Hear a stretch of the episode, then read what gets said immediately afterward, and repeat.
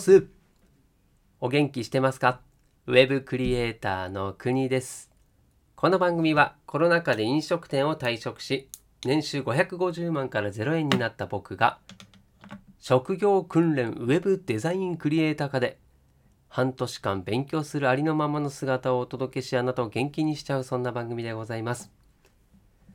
さあ暑いですね。もう本当にこうなんか何もしてないのに体力だけ奪われていくと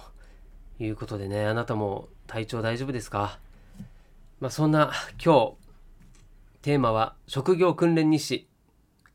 16回目でございます。テーマは初めての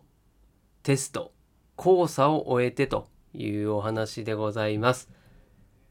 まあね人生でも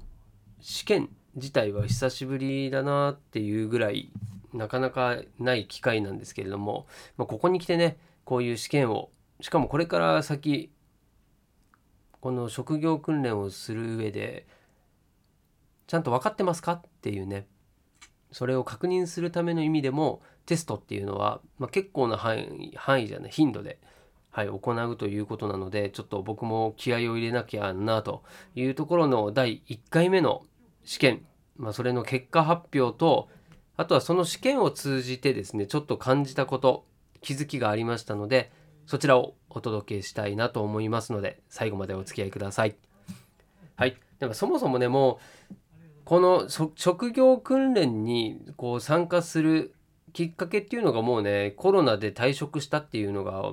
まあ、そもそもなんですよね。でその中で、まあ、今回そういったいろんなね経緯がありつつも、まあ、自分のねこの人生どう転ぶか分かんないなというところのこう楽しさっていうのもちょっと自分で感じているんですよね。なんで、まあ、今回のテストも結構自分の中ではこう楽しみながらできたなっていうのはちょっと、はい、感じているところですね。はい。で、うん試験の結果ですね。はい。結果は100点満点中88点。ねで、これ、えっと、試験の合格ラインっていうのがありましてこの合格ラインが60点ということで、はい、見事合格でございます。はいありがとうございます。まあね100点じゃないというところで言うと決して難しい問題ではなかったと思いますしちゃんとね今まで学んだことを勉強していれば100点も取れたそんな内容だったんですけれどもじゃあ原因は何なのかそして今後の対策はい、これを考えてですね初めて次につながると思いますんでまず原因、はい、あちなみにねこの、はい、試験何の試験かっていうと今僕がやってるウェブデザインまあ主にホームページをまず作ろうというところで HTML そしてその HTML をデザインするですね、はい、装飾をする CSS はい、この2つが主な、はい、テスト範囲になっております。でそれをね今までパソコンでカタカタやったりなんなりしたものを、え筆記試験ですね。はい、ここがポイントです。筆記試験。なんでパソコンで打ってる内容も全部手で書かなきゃいけないっていうところが、まあ、一つ最大の、はい、落とし穴だったんじゃないかなというふうに自分では思ってます。はい、じゃあね、なんで筆記だったら落とし穴なの？落とし穴なの？というところなんですけれども大体ですねこうパソコンに打つとね例えば漢字とかあるじゃないですか。あれってパソコンに打つともう変換ありますよね。で予測変換なんて出てきたりとかねしますよね。なんでもうその打たなくても書かなくても自分の頭で思い浮かばなくても大体もう答えが出てきちゃってるんですよね。だそれに慣れちゃってるものだからこそこの筆記っていうのは予測変換出てこないんでいきなりねその書いてる上にこうこれじゃないっすか？なんていうことは何もないのでいやーこれちょっとねスペルミスやっちゃいましたね。あのねスタイルシートスタイルシートっていうもうこれほぼほぼねこうプログラミングとかって英語なんですよ。なんでスタイルシールスタイルシールじゃないスタイルシートのスタイルっていうねスペル。これを間違えて。本当もうなんかボンミスですね。別に緊張とかはしてないんだけどなんでやっちゃうんでしょうかね。もうそう。そういうこととか、うん、あと本当なんだろうこう単純なところのうんと問題をちゃんと読んでないとかね、うん、なんで何問だろう？3問？3問間違ったんですね。うん、それでこの点数になってしまったということでございますよ。まあこの試験これをまずは元にですね、うん、自分の弱点そして今回のこの試験でね大体の傾向そういったものも見えてくるわけですから、まあ、そこをしっかり反省して次回に役立てたいというのと試験をして点数を取ることが目的ではないと思います。はい、なんでその試験それをやる前の勉強どれぐらいやったのというところだったりあとどんなことをねもう一回復習したのかっていうところが大事だと思いますんでね、まあ、その辺をちょっと自分でもねもう一度学び直して次につなげていこうというふうに思ったわけでございますよ。はい、そして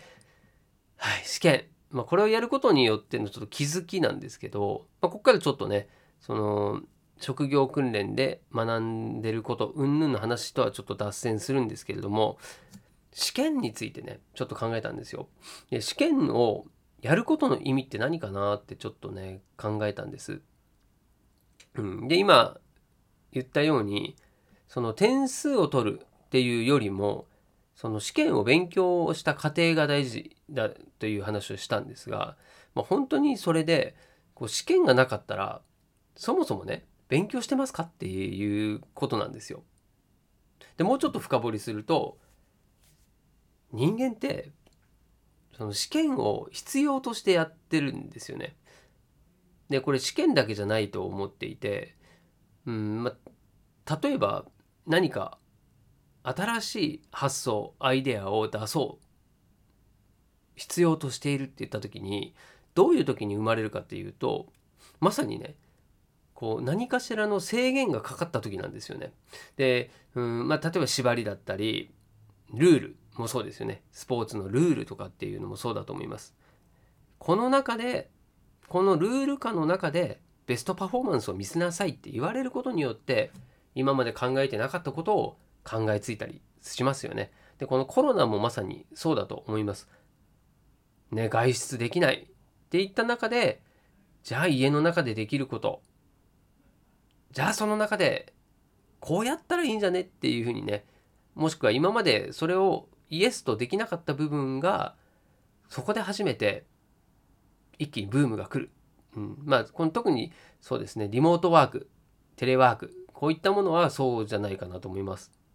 そんなねこう縛りがあったりあとは逆に縛りではないんだけれどもこう目標を立てたりすることによって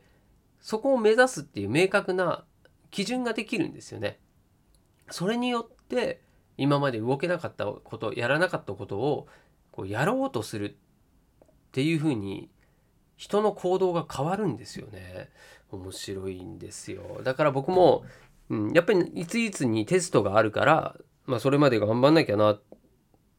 テスト範囲どこかな。どこを自分分かってないのかなっていうふうに考えるわけですけど、まあ、それの最初のきっかけってテストがいついつにあるっていうまさにそこですよね。これって普段何もない時にも自分にそういうことをあえてねそういうストレスだったり目標だったり縛りだったりそれをやってますかっていうことなんですよ。でダイエットとかもある意味自分で縛りをつけてますよね。うん、まあ食事制限が正しいのかとかあと運動がね正しいのかとかそれってもう一概に言えないと思うんですけれどもただ言えることとしては明らかに今までと違う生活をしようとしてるわけじゃないですか。ダイエットをするっていうことは。それがもう縛りだったり、ね、自分の目標だったりしてることなのででそれに自分がそれを達成するようにするために動くわけですよね。行動する、うん、なんでこれはもう本当その行動すること自体がもう動機としてはまあありですよねだそういう意味で言うとこう縛りを自分でも作っちゃう制限を設けるっていうのをもう日常的にやれてる人っていうのは必然的にねレベルアップしやすい環境を作れてるんじゃないかなというふうに思ったんですよね。うん。まあだからそれ久しぶりに本当試験をやってで自分の行動をちょっとね客観的に見た時にああやってるわと。うん。誰かにね何か言われなくてもちゃんと勉強やってるわというふうに感じたんですよ。うん、だこれは何だろうなその勉強云々だけという問題ではなくて、うんまあ、それをね自分でコントロールできたら最強だなって思ったんですよね。うん、だねなんか例えば、うん、何か仕事のプロジェクトがあった時に、まあ、1,000万円かけたらそりゃねいいクオリティのものはできますよと。だめこれを10分の1の100万でやりなさいって言われた時に初めてじゃあどうしようかって考えるんですよね。うん、そっちの方が面白くないですか？って僕は思います。あとはねじゃあ、まあ、同じ仕事で言うとその堅苦しい会議でこれがね何の縛りもない場合はまあ行くこと自体自体がもう縛りになったりしてるかもしれないけど 行きたくない人からすると。でも堅苦しい会議の前にですね例えば事前にここの部分をちょっと皆さんにね、うん、どれどれぐらいの知識があるのかも含めてテストしますんでって言われたら多分ね会議に出席するこう姿勢が変わるはずなんですよね。少なくとも